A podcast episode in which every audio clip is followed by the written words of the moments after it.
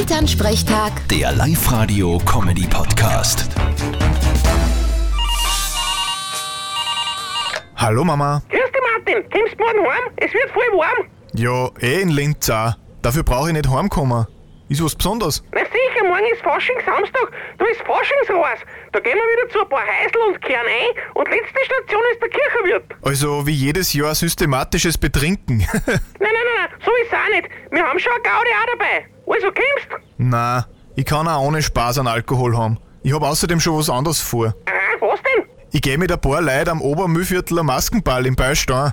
Wir gehen als Gerechtigkeitsliga von Amerika. Was soll denn das sein? Naja, so Superhelden. Ich bin der Flash. Und Was kann der? Der kann voll schnell rennen. du und schnell rennen. Na gut, dass Fasching ist. Ja, und gut, dass er bald wieder vorbei ist. Vierte Mama. Bitte, Martin. Elternsprechtag. Der Live-Radio-Comedy-Podcast.